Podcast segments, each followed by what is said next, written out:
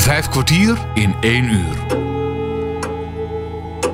Goede gesprekken, interviews en reportages op Radio 509. Met gastheren Bas Barendrecht en André van Kwaabegen. Hallo, wees weer welkom. In 1949 bedacht een groep toonaangevende bloemenkwekers en exporteurs het plan om op het landgoed van kasteel Keukenhof een tentoonstelling van voorjaarsbloeiende bloembollen te maken. Het Lentepark Keukenhof in Lisse was daarmee een feit. In 1950 ging het park voor het eerst open. In het voorjaar kan je acht weken lang je vergapen aan de bloemenpracht die daar elk jaar weer te zien is. Bij hoge uitzondering mocht Hans Wensving afgelopen juli, en dat is een aantal weken na de sluiting voor bezoek, de Keukenhof betreden. Waar anders duizenden bezoekers lopen, kwam hij nu, behalve soms een medewerker, niemand tegen. Hij sprak daar met en werd rondgeleid door oudgediend hovenier André Bijk. Tenminste, één vraag wilde Hans beantwoord hebben. Wat gebeurt er voor en na de bezoekersperiode op de Keukenhof? Maar ook, en daar beginnen we mee, hoe lang André op de Keukenhof heeft gewerkt. Ik heb hier uh, 34 jaar gewerkt en ik ben nu uh, drie jaar al klaar ermee. Klaar ermee met pensioen bedoel je? Ja, je bent niet klaar met de Keukenhof, want dat Nee. vind ik nog steeds interessant. Ja, dat blijft. Dat blijft. En uh, wij gaan een rondje lopen. Dan laten we maar naar de ingang gaan. Is goed? Oké. We, gaan, uh, we gaan door de dienst ingaan. Kijk, Er Maken we dat nou ook een, mee? een stoep tegen. Begrijp? normaal dan is hier natuurlijk, lopen hier duizenden mensen rond die eh, tijdens de openingsdagen voor de ingang staan. Maar wij gaan door de personeelsingang. Wij, eh, we staan nu bij een, eh, het werkterrein, noem jij dat André? Ja, hier is eh, opslag van eh, trekkers en, eh, en gereedschappen en eh, ook wat eh, ruimte. We hebben natuurlijk eh, een paar weken geleden een onwijs storm gehad. Wat op Keukenhof natuurlijk ook veel schade heeft veroorzaakt. Ik zie nu heel veel brokken boomstammen liggen die ze hier eh, kapot zagen in mootjes. Ja, verder eh, is het zo te zien pauze en komt iedereen eh, naar de kantine om, eh, om wat koffie te Een drinken. bakje te doen, Ja. ook goed. Radio 509. Radio 509. We lopen nu het, eh, het park op. En hier op deze plek daar staat een eh draaiorgel normaal. Ja, normaal, eh, en dat hoor je in heel Lisse natuurlijk als de wind gunstig is. En dat draaiorgel dat staat hier elke dag te draaien. En het staat een beetje in een uithoek van ons park. En, en daardoor lok je ook wel de mensen deze richting op te lopen, de toeristen. Zodat ze ook deze hoek meenemen in hun... Ja, het is wel echt, eh, echt Hollands, hè, een draaiorgel. Ja, want eh, voor ons is het heel gewoon. Maar eh, als je de toeristen ziet, die staan zich te vergapen en die staan aan de achterkant te kijken hoe dat dan allemaal werkt en zo. Dus ja, het is wel een Nederlands dingetje volgens mij, zo'n draaiorgel. Want we lopen nou inderdaad dus hier, wat ik al zei, waar normaal duizenden mensen lopen. Want hoeveel bezoekers heeft het dit jaar gehad? Nou, dat weet ik niet precies, omdat ik natuurlijk al even een beetje uit beeld ben. Maar het ging wel al heel snel over de miljoen. Dus ik gok toch dat het weer 1,2 of 1,3 miljoen is.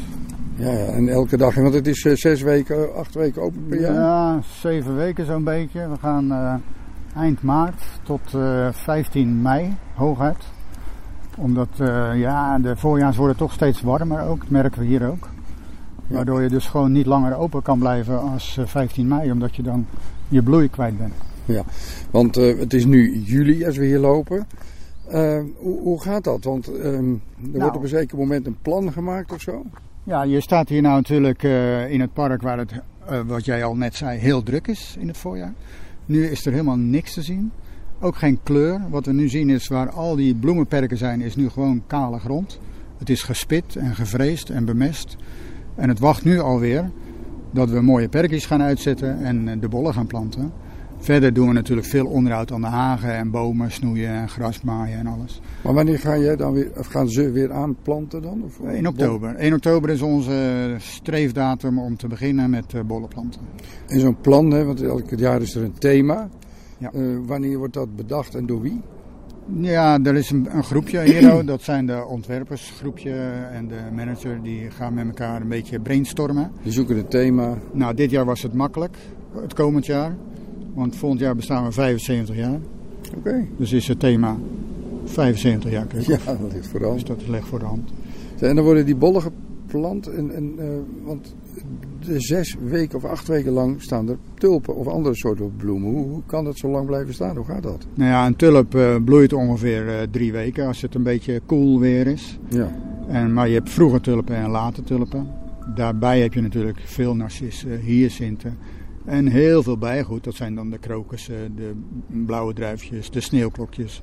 En alles bloeit in een bepaalde periode. Maar wordt het dan weer opnieuw uh, die bollen in de grond gestopt tijdens het seizoen? Dat nee, het is? nee, Hoe gaat nee, het dan? nee. nee, we stoppen alles in oktober, november en een stukje in december er nog in.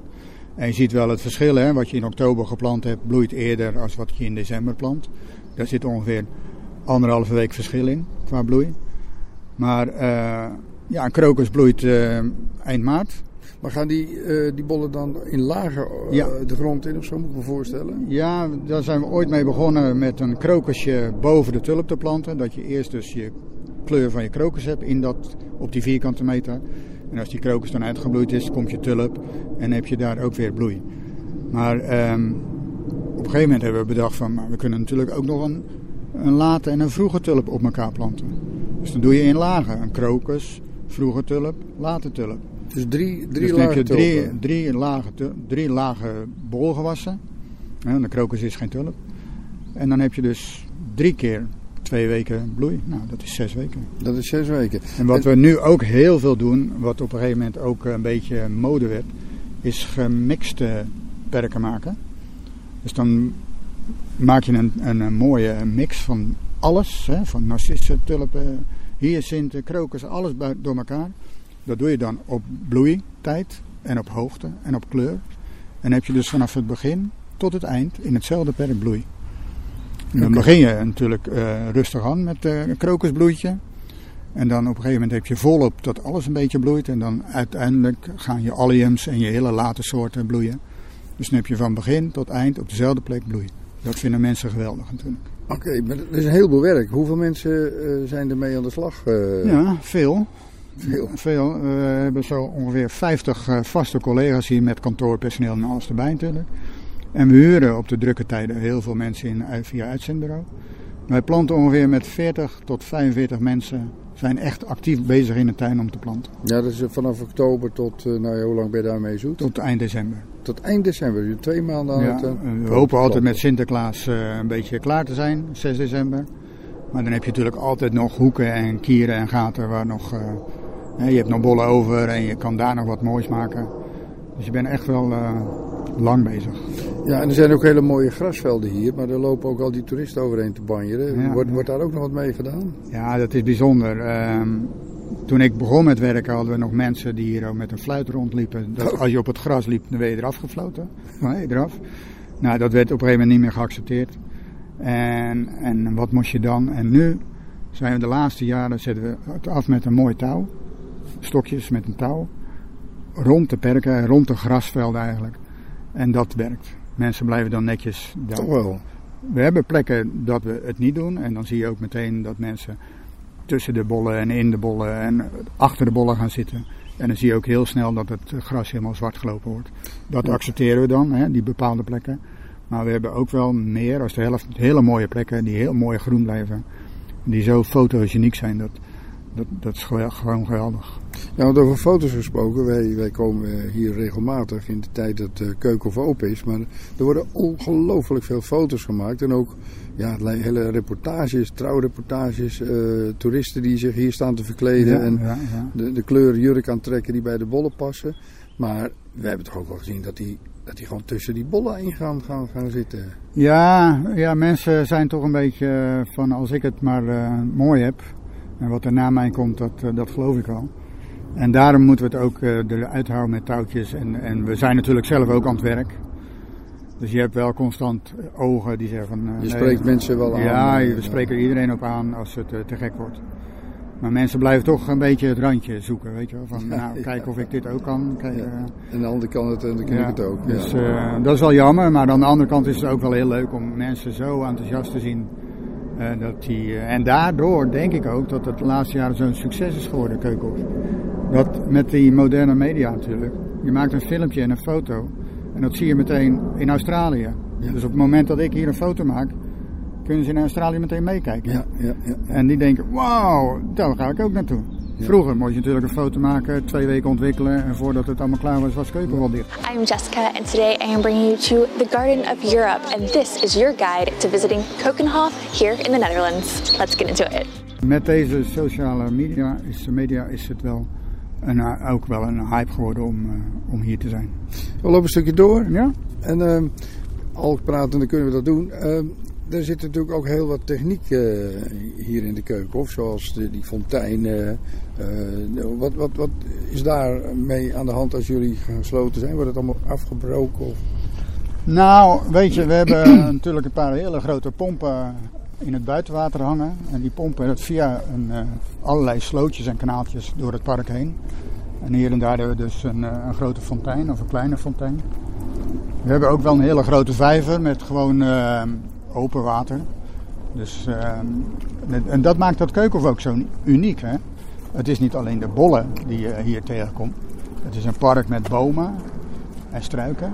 Veel bloeiende struiken natuurlijk ook, vooral in het voorjaar. Ja, die rhododendrons. Ja, zulke soort dingen allemaal. ja. En ook veel eh, bomen die eh, bloesems dragen. Die, die bloeien dan natuurlijk ook allemaal om die tijd.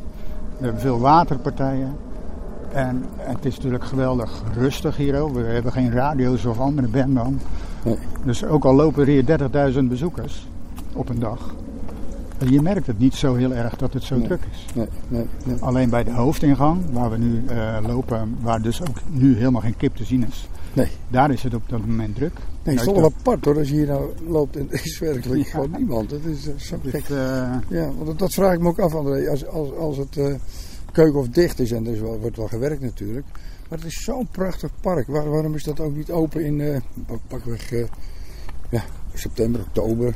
Nou, de mensen zijn een beetje verwend tegenwoordig. Hè? Als ik ergens heen ga, dan ga ik eerst koffie en dan Ja. moet ik naar het toilet.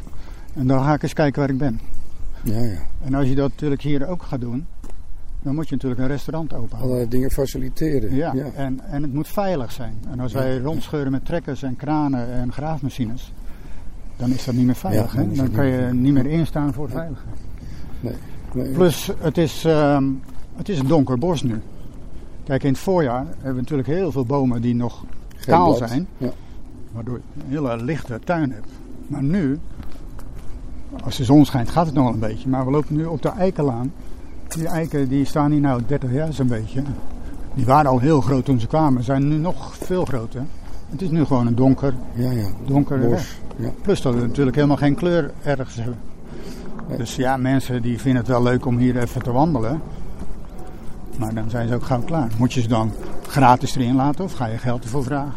Nou, zo gauw je een euro gaat vragen aan een bezoeker, verwacht natuurlijk ook wel dat die... eh, Dat er weer wat is, een Ja. koffie of eh, een toilet en zo. Ja. dus, eh, ja, want jij zegt er is geen, geen muziek normaal. Maar ik heb toch ook wel meegemaakt dat hier een soort van eh, concerten werden gegeven op bepaalde dagen. ja, je hebt in de weekenden ook wel eh thema-weekenden.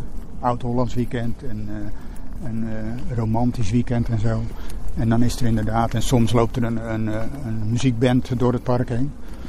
Eh, dat hoort dan allemaal een beetje bij het, eh, het be- de beleving van Keukenhof. Ja. Het moet natuurlijk ook geen eh, saaie bedoeling zijn. Hans Wensveen bracht in juli van het jaar een bezoek aan de Keukenhof waar geen bloem meer te vinden was. Het hoe en waarom werd hem uitgelegd door oud-hovenier André Bijk. En er staat ook een, eh, een, eh, oud-Hollandse molen in het park. Die draait natuurlijk alleen maar tijdens dat de keukenhof open is, denk ik. Nee, Nee. Nee, want als je een molen in beheer hebt, dan moet je hem natuurlijk ook laten draaien. Wil je hem natuurlijk eh, in conditie houden. Oké. En, en eh, een bijkomend eh, ding is dat je door de molenstichting, die betaalt geld voor elke wiekwenteling die je maakt met je molen.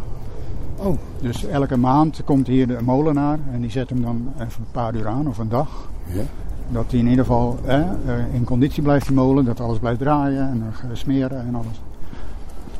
Maar ja, in het, in het voorjaar natuurlijk is hij elke dag eh draait hij. Ja, er staat eh, volop volk eh, op de En, omloop, hè, zoals dat heet. Ja, en, en het is natuurlijk een Hollands dingetje. En ehm, heel veel bustoeristen die komen, die wordt al tegen de, wordt de chauffeur die zegt dan, nou je gaat de keukenhof in en je loopt naar de molen. En dan heb je natuurlijk al heel veel park gehad. Hè? Ja, En als je dan terugkomt, dan heb je een beetje alle park gehad en je hebt een hele mooie molen gezien. ja. Ja, we horen de vliegtuigen. We zitten natuurlijk vlak bij Schiphol. Die, eh, die komen hier ook regelmatig overheen. En eh, ik heb ook wel eens gehoord dat hier een helikoptervlucht gemaakt kan worden. Is dat zo? Ja, dat was zo. Was zo. Want eh, kijk, je hebt in het voorjaar nog wel eens gehoord dat er helikopters overgaan om de Bollenstreek eh, te bekijken. Maar we hadden het zelf ook een keer bedacht vanuit Keukenhof. En dan gingen we vanaf het parkeerterrein stegen we op. Nou, we weten allemaal dat een vliegtuig herrie maakt. Ja. Maar we weten ook dat een helikopter nog veel meer herrie meer, maakt ja. als hij natuurlijk Ja. laag overkomt. Ja, ja. Dus eh, ja, dat vond geen ene toerist natuurlijk leuk. Alleen diegene die in die eh, helikopter zat. Oh, dus dat is niet Dus meer. dat is eh, afgeschaft. Ja. Maar de rondvaart hebben we nog wel. Met van die elektrische bootjes, geloof ik. Ja, het is op een gegeven moment ooit gekomen dat we... Nou ja, vroeger hadden we natuurlijk in de bollenstreek deden we alles met de boot. Hè? De aanvoer van de bollen en het afvoer van de bollen. Daarom hebben we natuurlijk overal tussen de landerijen van die sloten liggen. Ja. En toen bedacht iemand van, hey, we kunnen ook een rondvaart. Nou ja, dat bedacht niet iemand, want dat was vroeger natuurlijk ook al zo. Ja. Toen Keukenhof amper bestond, liepen de bollenkwekers natuurlijk al met een eh, mooie flat die ze het hele jaar gebruikten. Die maakten ze schoon en die deden het vol met toeristen en dan, huppakee, geld verdienen. Ja. En dat is hier een beetje ook ontstaan. We doen het niet meer met een boom en, we, en een roeispaan, maar een mooie fluistermotortje. Ja. Kan je dus tussen de bollenvelden door. eh, Hey, André vertelde in het begin dat je 34 jaar hier eh, hebt rondgelopen. Is er nou heel veel veranderd in die jaren? nou, heel veel. Ja. Ik denk ook wel eens. Is er ook zoveel veranderd voor mijn tijd, als in die 34 jaar dat ik hier werkte? Want, ehm, we, kijk, het planten doen we nog steeds met de hand. We kruipen over, met onze knieën over de grond. En we planten bol voor bol met de hand, met een schepje in de grond. Maar ehm, toen ik hier begon te werken, deden we dat ook eruit halen. Kropen weer over de grond met een vorkje en haalden we alles eruit. En eh, daarna, als alles eruit was, gingen we met een kruiwagen en een schep. Dan gingen we die perken helemaal met de hand omscheppen. Zo. Nou, dat, ja, inderdaad, zo. Dat was een hele klus. En als je daarmee klaar was, dan ging je weer op je knieën om die bollen er weer in te krijgen. Dus het was toen, eh, nou, niet zo heel erg licht klusje. Er was er eigenlijk heel veel op je knieën. En als je, op je niet op je knieën was, dan stond je te spitten met een... eh, nou, er zijn machines gekomen, er zijn graafmachines gekomen. Er zijn rooimachines, die waren natuurlijk ook al op het land. Maar het was in Keukenwist heel moeilijk om perkjes te rooien. Mhm. Nou, die techniek is natuurlijk heel erg verbeterd. Dus het wordt nu machinaal allemaal gerooid. Met een soort trommel wordt de, wordt de grond opgeschept. Er wordt getrommeld, de bollen blijven in die trommel. Hup. En het spitten is ook allemaal machinaal. Dus het enige wat je nog doet, kruipend, is dus De bollen erin. Vijf kwartier in één uur. Verder ehm, hebben we natuurlijk een veel groter park ervan gemaakt. Hè? Dus veel meer onderhoud met je hagen en je gras en alles. Voorheen had je alleen maar je bollen eh, en, en dat was het. En nu heb je een heel mooi park. Wat je het hele jaar natuurlijk mooi moet houden, wil je het in het voorjaar ook mooi hebben. Ben jij begonnen als, als, nou ja, als planter, zou ik maar zeggen? Wat, wat, is, Ja. wat heb jij Ja. gedaan in de loop van die 34 jaar? Ja, eh, niet veel anders dan eh, bollen planten en eh, bollen rooien. Maar uiteindelijk word je een beetje bekend met alles. En, en wordt er gevraagd of je een interview wil geven. En op een gegeven moment gaat je dat een beetje makkelijk af. Ja, dat is wel te merken. En dan wordt Ja. het steeds meer gevraagd. En dan ga je er ook in verdiepen in de geschiedenis en, en alles. En, en dat maakt het dan wel weer leuker. Maar zo is die, er zijn ook een aantal, kunnen we een stukje verder. Die, die hallen, eh André. Ja, daar staan we nu vlakbij. Ja, dat, dat bedacht ik. Nou, een die hallen, dat, dat begon eigenlijk eh, als een eh, koude kas en een warme kas. Vroeger had je natuurlijk een, je had een bollenkweker en daarbij had je een kastje. En dan kon je je bollen voortrekken en dan had je ze even eerder. Nou, we hadden hier, toen ik hier kwam, zo'n brok kas staan, weet je wel, zo'n ouderwetse kas. En dat is allemaal afgebroken. Weg, Heb je het dan over een bollenschuur? Nee, een, een glazen kast. Oh, glazen Een grote glazen Oh, kast. En daar liepen dan de mensen in. En Mhm. alles was mooi in vakjes verdeeld, de bollen. Mhm, mhm. Maar meer was er niet in die kast. Het was alleen maar bollen. En voor een kweker was dat heel interessant, want die kon dan de nieuwe soortjes bekijken. En, maar voor de toerist was het ja, een beetje, waar, loop ik nou naar te kijken? Nou, die, eh, die glazen kasten zijn allemaal afgebroken en er is een hele grote hal voor in de, in de plaats gekomen. En een soort gewoon to- tentoonstellinghallen. Hè. En daar hebben we er meer van. We hebben drie, vier tentoonstellinghallen voor binnen eh, shows. En, en dat maakt het zo mooi, want je hebt nu de ruimte. Je kan niet alleen je bollen laten zien, maar ook je bloemschikkunst. je, je gewone kunst, je schilderkunst, alles wat met bloemen en bollen te maken heeft, kan je showen binnen. Want hebben die ook thema's dan, die hallen op zich? Of? We hebben één hal waar we elke week een uh, andere bloemsoort of twee bloemsoorten laten showen. Dus we beginnen bijvoorbeeld met de, uh, ik noem maar wat, de rozenparade. En dan hebben we de hele week, komen alle rozenkwekers die laten hun, hun product zien. Dat wordt opgebouwd op die dag. Kunnen de hele week kunnen mensen volop genieten van die rozen. Na één week wordt dat allemaal afgebroken. Alle rozen gaan het bedrijf of worden weggegooid of gaan weer terug naar de kwekers. En dan komt er een Freesia of Amaryllis show. Dus dan wordt dat in één dag afgebroken en een nieuwe show opgebouwd. En de mensen kunnen dan vanaf de zijlijn kijken van hoe hard iedereen aan het werk is om zo'n ja, show dat te gebeurt bouwen. overdag. Dat uh, gebeurt gewoon overdag. Ik, ja. En dan de andere dag gaat die open. En is het een hele verse nieuwe show weer. En dat doen we dan zeven weken lang. Zeven weken, elke, elke week een andere bloemensoort. Ja, dus je zegt, op een uh, gegeven moment kom je op een dag hier kijken. En dan loop je een prachtige Freesia show te bekijken.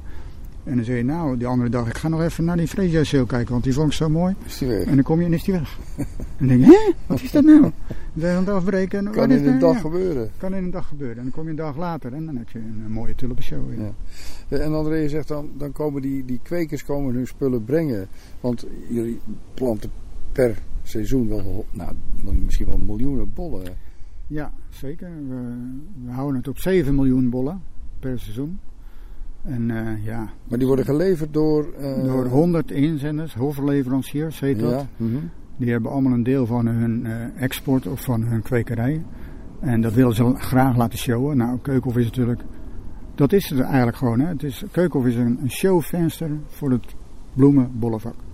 Dus iedereen die op Keukenhof iets mag showen, die, die weet dat er een miljoen mensen naar zijn product kijken. Ja, er staan overal bordjes bij. Ja, en er zit er altijd wel iemand tussen die denkt van, wow, deze vind ik zo mooi, dat, ga- daar ga ik iets mee eh, proberen om in mijn eigen tuin te krijgen. Want dat betekent dat voor de buitenlandse toeristen, want die lopen er hier natuurlijk heel veel. Ja, ja, ja. En zijn dat dan mensen die dus zo'n zo'n eh, bollenkweker gaan benaderen voor eh, nou ja, de export van bollen? ja, nou ja, je kan tegenwoordig alles benaderen via je, je, je computer natuurlijk. Ja, internet, ja. En, eh, en er staan ook wat eh, eh, verkopers hier op het terrein. En die verkopen jou een bol, wat jij ziet staan hier. Mhm. Je ziet een mooie witte tulp, die wil je hebben. Nou, dan wordt dat genoteerd. 100 mooie witte tulpen, die sturen wij op zo gauw het, eh, de tijd rijp is. Dus in juni, juli, augustus worden alle bollen verstuurd naar waar jij ze wil hebben. Ja, Dus want als ze moeten in augustus moeten ze de grond in. Oh nee, eh, nou, oktober. Dus Oktober, in, ja. nu begint eh, de productie. Hè. De bollen zijn nu gerooid. Het wordt geteld, schoongemaakt en het gaat dan de export in. Ja. En, eh, of naar de broeierijen voor eh borsttulpen. Of naar de export waar de mensen graag in Amerika of Frankrijk of Rusland, weet ik veel waar. Ja. Die willen dan die bollen hebben. Dus dat wordt dan daar naartoe gestuurd. Ik heb ook gezien dat er verschillende eh, kunstobjecten in het Keukenhof nou ja, staan. dat is ook zo'n dingetje bij het eh, parkbeleving. Park, bomen, bloemen, bollen, water en kunst. Ja, als je je eigen tuin hebt, dan heb je ook vaak een, een mooie of vaas iets. of een beeldje in je tuin staan. En dat, ja, dat is hier natuurlijk ook zo. Dus er is ook een kunstcommissie en die, en die vragen al die kunstenaars eh, of ze iets willen sturen wat ze dit jaar willen laten zien. En dan worden er een stuk of dertig kunstenaars uitgekozen die dan hun kunst eh, hier eh, kunnen plaatsen. En dat is natuurlijk prachtig om... om- Worden die gevraagd of bieden die zich aan, die kunst? nou ja, we hebben natuurlijk een hele lijst in de loop der jaren van Mhm. kunstenaars. En die worden allemaal aangeschreven. En dan sturen hun nu een fotootje of een videootje of een dingetje van Ja, ja. wat ze willen laten showen. En dan is er hier een commissie en die, eh, nou, die gaat het afvinken van nou, deze vinden we leuk. een selectie. En dan probeer je een beetje van alles eh, wat, hè? glas, en hout en ijzer. En, ja, ja, ja. en dan heb je een, grote variatie aan kunst. Ja. Vijf kwartier in één uur. Hans Wensveen bracht in juli een bezoek aan de Keukenhof. Dat was volgens zijn zeggen een bijzondere gewaarwording. Omgeploegde percelen, stapels materiaal en fonteinen waar geen druppel water uit kwam. En bovenal, hij was de enige bezoeker. Oud-hovenier van de Keukenhof, André Bijk, geeft uitleg. Straks krijg je een antwoord op de vraag hoe men de bewoners van Lisse tevreden houdt die een probleem hebben met de vele bezoekers, tot wel anderhalf miljoen, die elk jaar weer hun dorp overspoelen. Maar eerst, wat hebben we toch eigenlijk met tulpen? Op Radio 509. Kun jij eens uitleggen wat toch de fascinatie is van, van tulpen? Dat, dat is toch een... Ja, moeilijk hè? Ja, moeilijk. Want iedereen heeft het altijd over nou, de, de Hollandse tulpen. Ze komen natuurlijk oorspronkelijk niet hier in Nederland. Hè. Het is Nee, in eh, Turkije, als ik me niet Nou, vergis. nog verder. Nog verder. Afghanistan en, in die Oeralgebergte, Ja. daar, daar begon de tulp. Ja. En de, de Turken die hebben dat op een gegeven moment eh, daar naar hun land gehaald, omdat ze het gewoon een hele mooie bloem vonden. En wij kregen hem via Turkije en wij vonden het ook wel een mooie bloem, maar wij zagen er ook handel in. En wij gingen die eh, kweken en, en mooier maken en groter en weet ik veel allemaal wat we gedaan hebben met die tulpen. Maar je kunt dus zeggen dat Nederland toch wel het tulpenland is dan. Ja, omdat we zo die export eh, en het kwekerij en het eh, daarmee aan de slag gingen. Nieuwe soorten. Nieuwe soorten en, en maakten daar een feest van natuurlijk. En waarom is dat keukenhof ooit zo groot geworden natuurlijk? We hadden een paar mensen die, die zagen het licht. En die hebben hier een, eh, park gezet. En die zijn over de hele wereld gaan reizen en dit parkje verkopen. En, en ja, dat was zo gigantisch. Die hadden zoveel eh, beleving om dat te vertellen en te verkopen. Dat iedereen die kwam heel nieuwsgierig van, nou dan moet het wel heel wat wezen. En het was ook heel wat. Het was meteen het eerste jaar een heel groot succes met 250.000 bezoekers. Ja, dan Dat praat had je over die niemand verwacht. 75 jaar Nee, geleden. 75 jaar geleden. 250.000 bezoekers. Zo. Dat was niet mis. Nee. De Bollenstreek was natuurlijk al bekend met de toeristen. In Haarlem had je natuurlijk al heel veel eh, buitenshows. Maar zo in een bos, in een park, een, wilde show maken, dat was er nog niet. En dat was een heel groot succes. Ja, dat is allemaal heel positief, maar misschien ook een heel klein, nou ja, negatief puntje eh, aan te roeren. Eh, Lisse is natuurlijk op zich maar een relatief klein dorp.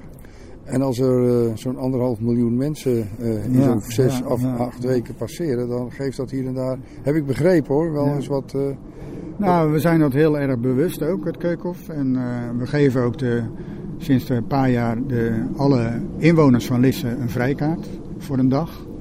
Dat ze Keukenhof in kunnen.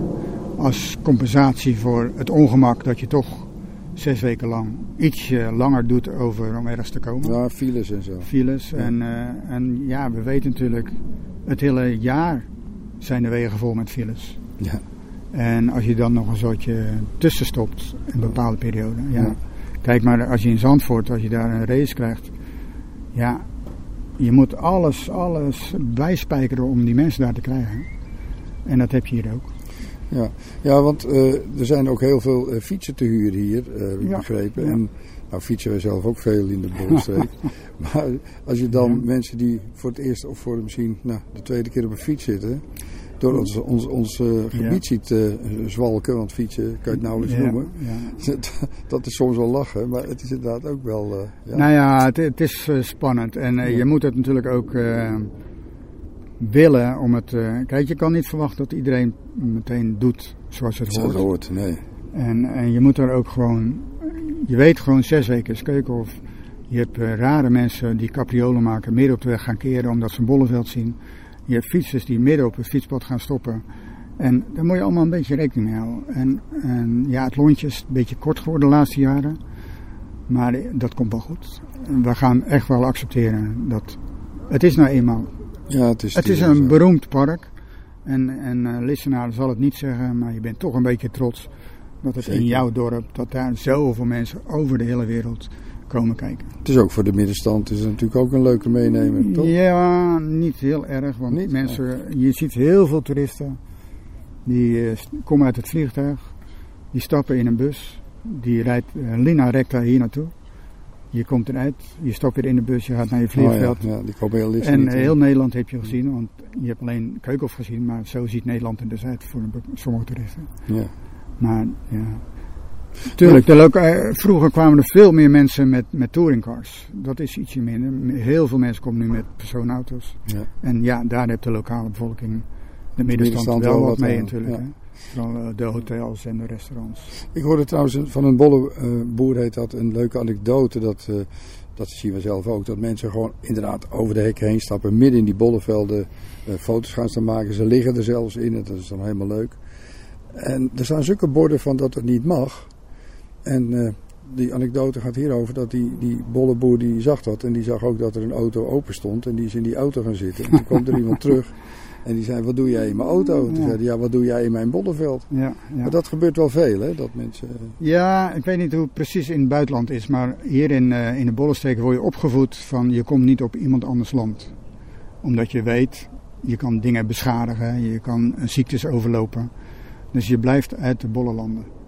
Maar de toeristen die denken allemaal dat die bollevelden voor hun gemaakt zijn. Dat het een toeristische attractie is. Ja, ja. Ze En, en wij, ze beseffen niet dat het ons, dat het je, je eten is. Is je handel, je ja. handel. Ja. Daar wil je geen schade in hebben en daar wil je niks.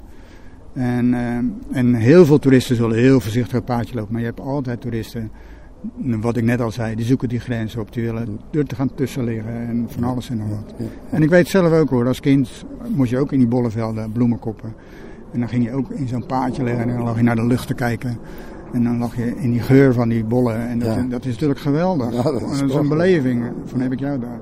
En ik moet zeggen, er wordt schade gelopen als je in het bollevak zit. Maar mijn schoonzusje, die was een vrouw van een bollenkweker. En die had er zoveel moeite mee met die toeristen allemaal die in haar tulpen liepen. En toen, op een gegeven moment kwam er een hagelbui los. En die hagel die had zoveel schade aangericht aan die tulpenbladeren. Toen dacht ze, ja, ik ga dat relativeren. Die mensen die maken wel een beetje schade, maar niet zoveel. Kom een paar collega's hey, langs. collega's. Hey, hallo. Hey. En eh, dus hè, de natuur kan er ook wat van om schade te veroorzaken. Ook dat natuurlijk. Dus eh, je moet het een beetje zien, eh, je moet het een beetje nemen en geven. Maar het blijft heel veel. En een hyacint is een heel gevoelig product. Die kan erg veel ziektes oplopen.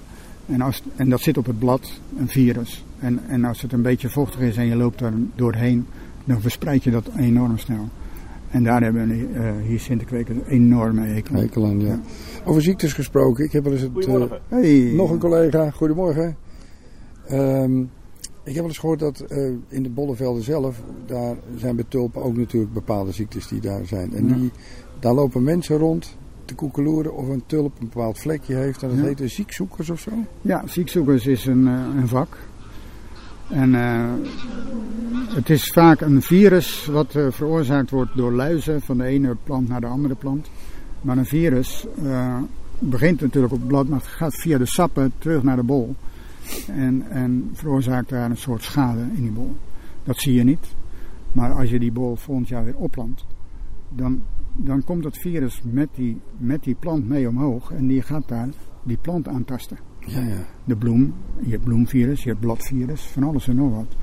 En dat is het eerste jaar misschien nog niet zo heel erg. Dan denk je, oh, er zit een streepje met tulp. Maar als je dat blijft voortkweken, hè, dan wordt dat steeds erger. En op een gegeven moment bloeit hij minder. En dan gaat krom eh, bloeien. En hij, dus je wil dat voorkomen. Dus elke virus die je ziet, die wil je meteen uit je bol hebben. En die ziekzoekers die, Nee. die zien dat.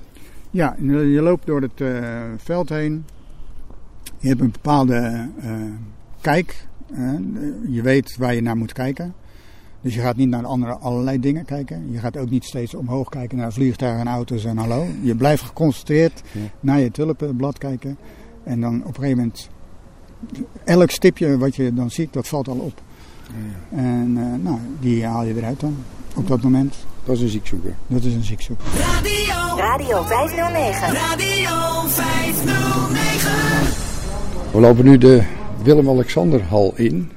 Waar het normaal gigantisch druk. Kijk, André wordt heel vriendelijk ontvangen hier.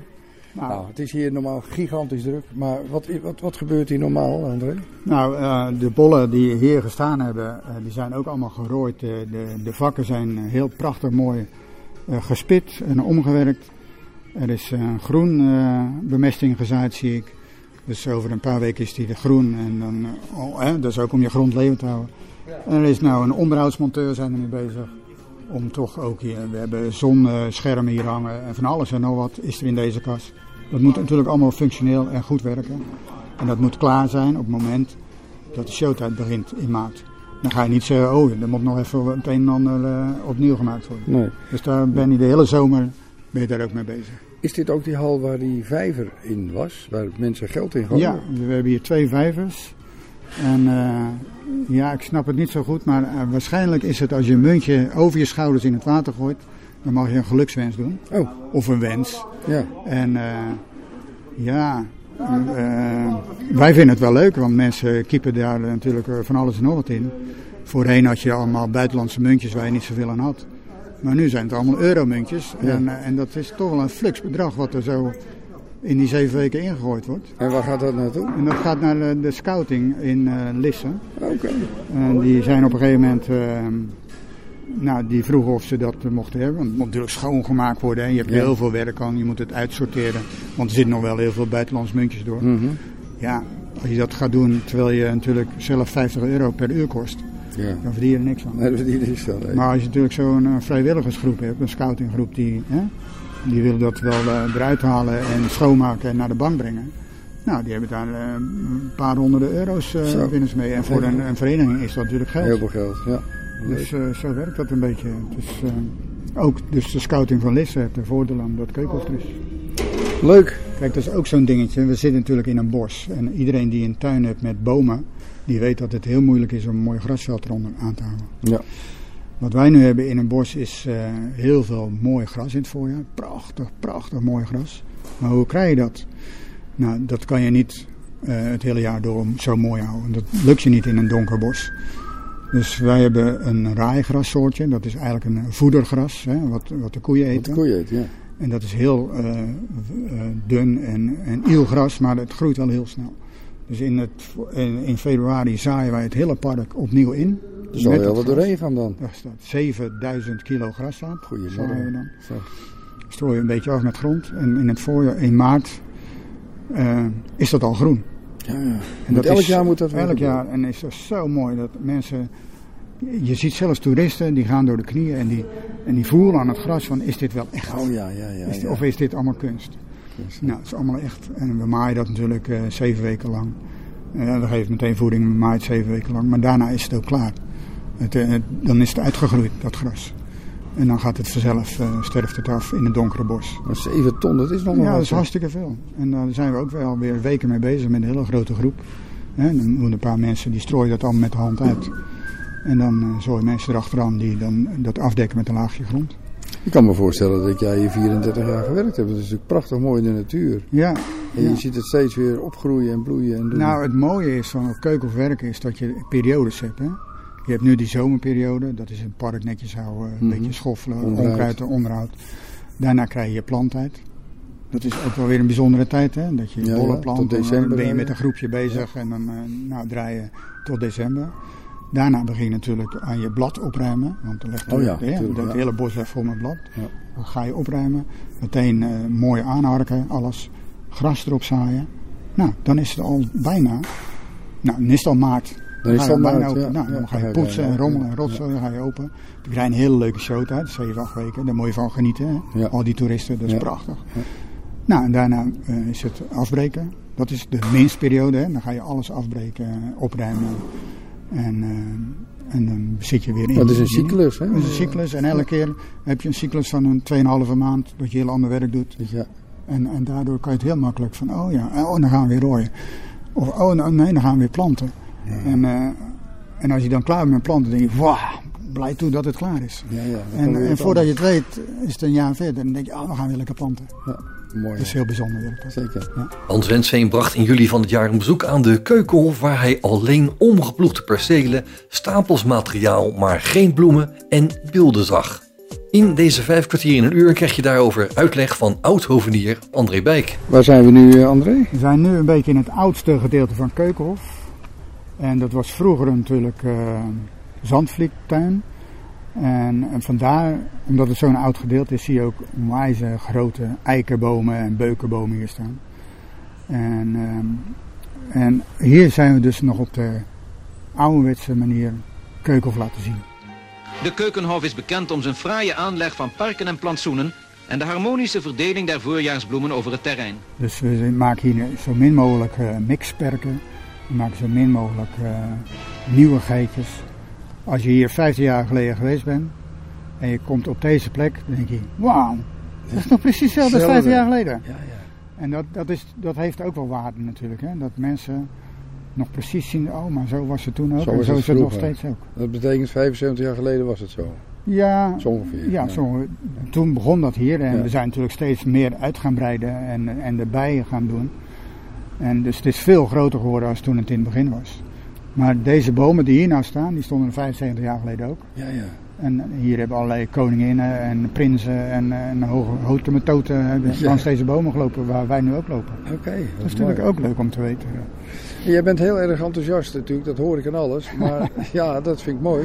Is dat, heb jij dat ook over kunnen brengen naar, eh, naar je kinderen of een van je kinderen? Hoe, Ja. hoe, is, dat, hoe is dat overgegaan, jouw eh, Nou, liefde voor de keuken? Mijn kinderen die kwamen al heel vroeg natuurlijk hier ook eh, mee, bij papa helpen. Een beetje, en dat vonden de toeristen natuurlijk geweldig als er zo'n klein ventje bloemen stond te koppen. En, eh, want eh, je moet je bloemen koppen om het een beetje netjes te houden. Als een tulp uitgebloeid is, dan haal je de uitgebloeide bloem eraf.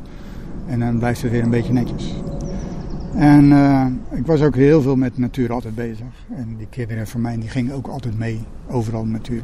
En de jongste die heeft dat toch heel groot opgepikt. Die wist nooit wat hij wilde worden. Maar ergens in zijn achterhoofd zat toch dat keukenhof ook. Vond hij ook wel leuk om dat ooit te doen. Nou, ik heb heel veel eh, werkzaamheden gedaan. Maar op een gegeven moment eh, zei die pap, vind je het erg als ik kom solliciteren op keukenhof? Vind je het erg als ik... Ja, ja, vader en zoon op dezelfde plek, Oh. weet je wel, is wel een dingetje. Hè? Oh, jullie hebben hier ook samen eh, Ja, ik heb ik eh, twee jaar eh, nog met hem gewerkt. Wat dingen gedaan en geleerd en voorgedaan. Maar hij viel een beetje in een gat. Er was toen geen ontwerper meer. De ontwerper die we hadden, die was weg. En we hadden nog geen nieuwe. En hij heeft ook wel een beetje tekencursussen gedaan en, en tuinarchitectuurcursus gedaan. Dus hij kwam hier in een gat en de directeur van toen zei van... Nou, eh, schets eens wat of teken eens wat of laat eens wat zien. portfolio. En eh, nou, het, hij, eh, hij is erg dyslectisch, maar alles wat hij wil laten zien tekent hij. Ja, ja. Als klein kind al, dus hij kan enorm goed Dat schetsen. is en een gave, joh. Een Ja, gave. Ja. En nou, ze waren hier helemaal verbaasd van, wauw, jeetje, ja, zo, ja, dat is wel leuk. En, dus hij ging een beetje in dat ontwerpcircuitje kwam hij terecht. En nou, dat werd steeds leuker. En hij ontpopt zich als een, eh, iemand die, die eh, een beetje zicht erop heeft. Hè? Ja, ja. Hij, Maar gaat verzint het, hij gaat het park in en dan denkt hij, oh kijk hier staan die bomen op, eh, op een mooie lijn. Als ik nou aan de overkant van die bomen een mooi perk maak op diezelfde lijn, dan, dan correspondeert het mooi. harmonie, ja. Dus hij kijkt heel goed in het park wat hij kan en wat hij wil. Maar de thema's bedenkt hij ook of komt dat Hij zit ook zelf in dat, in in dat die groepje, commissie? Die, in de commissie, die, ja, ja, die, thema's. thema's bedenkt en dan tekent hij En weer. dan, de- ja. Maar daar ben je wel trots op, denk ik. Ja, Mag je ook ik ben er heel trots op. Ja. Ja. eh, wat ik, eh, hoe ik hier werkte was, eh, we hadden een ontwerper en die ontwierp wat, een schetsontwerp. En dan vroeg hij aan mij van, ga even kijken, hè, staan de bomen in de weg of eh, kan dat daar, past dat ertussen? Mhm. En dan ging ik meten en kijken en dan kwam ik terug met dat eh, schetsontwerp. Dan zei ik, nou hier staan bomen, dus dat kan niet en hier staat dit en dus zo. En, eh, en zo speelde het een beetje samen weg. Maar hij doet dat in zijn eentje. Hij gaat eerst kijken en dan denk ik, oh, dit, eh, als ik hier nou deze schets maak en dan even meten. Nou, dus eh, dat doet hij heel goed. Mooi. Hoor je het ruisen? Ja, ik ruis van, Vijf kwartier in één uur. van de bomen. Het is hier ook, Mooi, het hè? is hier ook een heel donker bos. Hè. Het is eh, grote eiken, grote beuken. Met hier en daar een zonnig plekje. Maar over het algemeen legt hier alles de hele dag in schaduw. Ik heb er nooit zo bij stilgestaan als ik hier liep eigenlijk, wat jij nu vertelt. Mooi. Het is alleen maar groen wat je nu ziet. Ik zie eh, één vogel hippen, die zoekt wormen.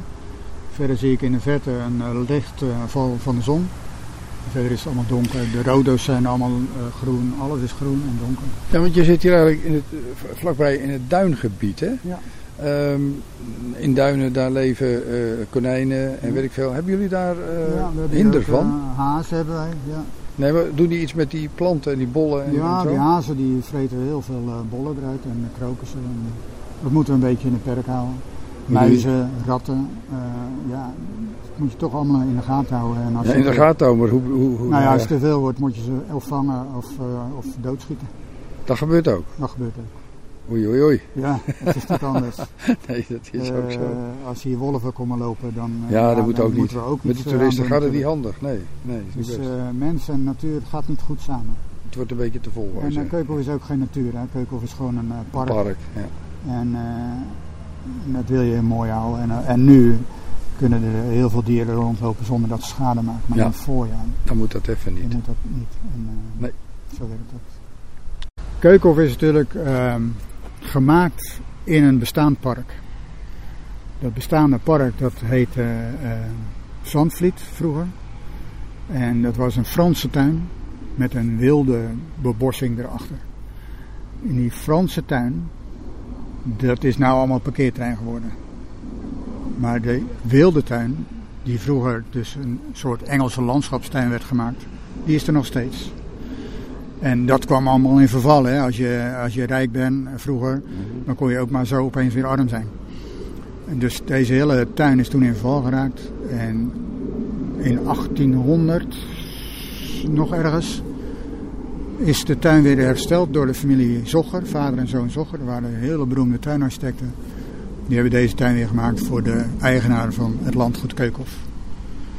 Dus die tuin is toen in ere hersteld. In die tuin zijn we in 1949 Keukenhof begonnen. Toen was het ook alweer achterstallig. Toen zijn er dus weer eh, bepaalde tuinarchitecten gekomen. Die hebben dat weer opgeknapt en alles. Dus heel lang is deze vijver en deze bomen hier al in gebruik. Ja, je noemde een uh, jaartal iets van 1600 of zo? Ja, in 1600 is Keukenhof uh, gebouwd, landgoed Keukenhof. Het kasteel, zoals ze dat noemen in Lisse, kasteel Keukenhof. Is in 1642 gebouwd. En in die tijd uh, ging het van hand over hand. Dan woonde die er weer in en dan woonde die er weer in. En dan was die weer arm en dan was die weer rijk. En dan werd het weer verkocht. En landerijen werden doorverkocht. Dat het Zandvliet is natuurlijk op een gegeven moment overgenomen door het Keukenhof. Dus dat Keukenhof landerijen werden steeds meer en groter. Totdat die natuurlijk ook in de arme bank terecht kwam. en dan vervalt zoiets weer.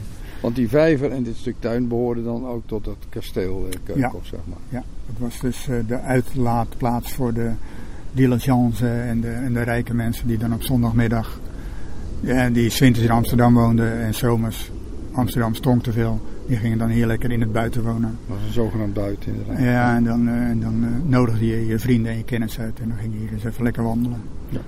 Dus dat was toen gebruikelijk. En die tuin is altijd blijven bestaan en nog steeds proberen wij, wat Sogger toen ontworpen had, om dat in stand te houden. Dus Sogger ontwierp een grote vijver, een Engelse landschaptuin eromheen, paden, kronkelende paden eromheen. Een eilandje in het midden, een brug naar het eilandje. Een mooi eh, leuk eh, serretje op het eilandje. En bomengroepen rond de vijver. Dus niet de hele vijver rond planten met bomen, maar groepsgewijs plant je een soortje bomen op bij elkaar. En dan had je weer een open stuk en dan kreeg je weer een boom. En dat is nog gebleven. En dat blijven we houden. En, en eh, soms probeert iemand om ergens een boom te planten. En ja, maar dat kan helemaal niet. Hm. Die, die hoort daar niet, weet je wel. Hm. Dus je, moet, eh, je wil ook door die tuin van Zogger, dat landschap wil je een beetje in ere houden. En dat lukt nog steeds. En dat is gelukt. Ja. Mooi. Radio 509. We zijn nu vlakbij het eh, Wilhelmina restaurant. Het is eh, een van de oudste restaurants die er staan. En hier hadden we in de bocht een hele mooie brug liggen. Maar het was natuurlijk een soort een hoofdweg. Dus heel veel bezoekers liepen over die brug. Heen en terug. Mhm. En op drukke dagen was het zo... Er was een soort flessenhals, weet je wel. Mhm. Dus de mensen liepen zich vast op die brug. Er moest iets anders gebeuren. Nu hebben we hier een hele mooie stenen brug gemaakt. Zo'n Engelsachtige landschapsbrug, weet je wel. Die je wel eens ziet in Engeland, in Schotland. Aha. Prachtige brug. Er kunnen trekkers overheen rijden. We hebben nooit geen opstopingen meer. Maar die bocht, waar we natuurlijk altijd voorheen die oude brug hadden, die is nog bestaand. Dat is nog een stukje park. Dus onze vorige directeur dacht, weet je wat, waar die brug lag, die oude brug, Ja. daar gooi ik hele grote stenen in het water. Een soort stepstones, maar Ja. wel hele ruige stenen, weet je, een soort rotsblokken. Aha. En wij hadden allemaal van, ja maar iedereen die daar overheen loopt, die valt ertussen en, en die breekt zijn enkels en weet ik van wat. En toen zei die, maar je hoeft er niet overheen, want we hebben een hele mooie brug waar je overheen kan lopen. Ja. Dus die stepstones, dat is voor degene die dat willen en durven. Ja. Nou, wat wil nou het geval? Als je in het park loopt, of je kijkt naar de bloemen, of je loopt eh, praten met je naaste buurman en je let helemaal nergens op. Dus je loopt natuurlijk langs deze hele grote brug. Je loopt eigenlijk naar die hoek toe, Nee, die stenen. naar die stenen. En dan denk je, hè? Wat, wat gaan we nou krijgen? Nou, als je in een rolstoel zit of een scootmobiel, dan ga je wel terug. Ja. Maar als je nog kan lopen, dan ga je toch... Ja, ik ga niet helemaal teruglopen hoor. Ik ga er wel overheen. Ja, er braken toch wel wat mensen... Nou, ze niet breken, maar ze vielen wel in het water of ze gleden uit. Of, het was niet zo fraai. En eh, uiteindelijk zijn we tot de ontdekking gekomen... Ja, het is ook wel heel erg... Het is wel spannend, maar Ja, het is ook wel gevaarlijk. Ja, Ja, ja. het is spannend, uitdagend, maar ook gevaarlijk. Dus sinds verleden jaar staat er een mooie roestvrijstalen Leuning. leuning.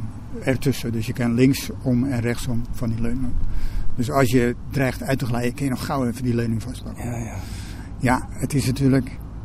Het, het haalt de- spanning en, en het mooie haalt Ja, het er een beetje vanaf. ja. Ja, de mensen die een beetje van waaghalterij hielden, die waren er niet zo voor. en het is natuurlijk ook mooier om daar zo'n. En net als in een rivier zie je ook wel eens zo'n eh, rotspartij liggen. Dat is natuurlijk mooi om te zien. En nou staat er opeens een roestvrij stalen hek op. Wat natuurlijk wel weer een beetje de mooiigheid weghaalt. Maar ja, je hebt mooi en functioneel. Hè? Die twee moet je En natuurlijk... eh, veiligheid, En ja. veiligheid moet je een beetje Ja. samen. Dus eh, ja, je kan ook, als er een Amerikaan overheen loopt en die glijdt uit, dan kan je natuurlijk behoorlijk aangeklaagd worden. Ja, ja. En dan kan jij wel zeggen van ja, je hoeft er niet overheen. Maar ja, goed. Er staat geen bordje bij, Nee. het hoeft niet. Nee, dus eh, vandaar. Dus dat is het leuke van deze nieuwe brug. Dit zijn even wat werkgeluiden.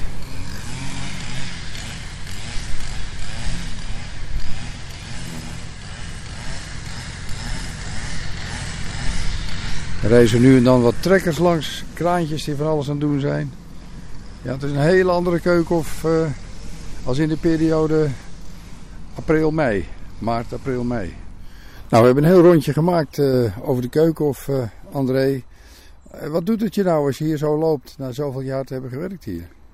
Nou, het is wel leuk om, eh, om er weer over te praten.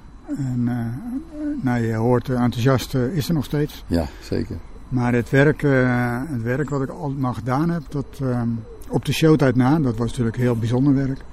Maar hetzelfde tuinwerk, dat mis ik niet zo heel erg. Spit en op je knietje zo. Nee, dat, dat mis ik niet. Dat ik heb eh, thuis een grote tuin, dus eh, ik kan daar mijn behoeftes kwijt. Ja, je kan genoeg doen dan. En, eh, maar het blijft altijd wel, wel bijzonder dat je hier gewerkt hebt in zo'n beroemde tuin, toch? Ja, Wat- zeker. dat zal het altijd blijven. En dat je daar ja, toch 35 jaar, 34 jaar lang. Hè? Je bijdrage hebt mogen leveren. Ja. dus dat is wel bijzonder. Wat ben je gaan doen na je pensioen? Nou, tijdens mijn werk deed ik al natuurlijk allerlei hobby's, waar ik eigenlijk geen eh, tijd voor had om te werken, omdat ik heel veel hobby's had. en eh, die hobby's zijn doorgezet en uitgebreid. Hè? Dus eh, we schaken, we maken mondorgelmuziek.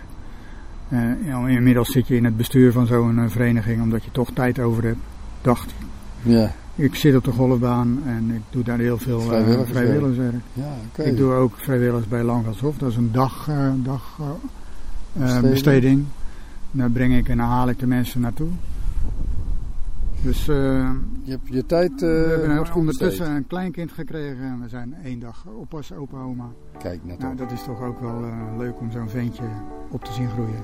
Dus als je het hebt over voortplanting, dan eh, ja, is, is dat ook in je weer gelukt. familie is dat ja, ook weer gelukt. ook weer gelukt. Dus eh, Nou, André, super bedankt eh, Ja. voor je rondleiding en je enthousiaste verhalen. graag gedaan. Je hoorde oud-hovenier André Bijk die 34 jaar bij de Keukenhof heeft gewerkt.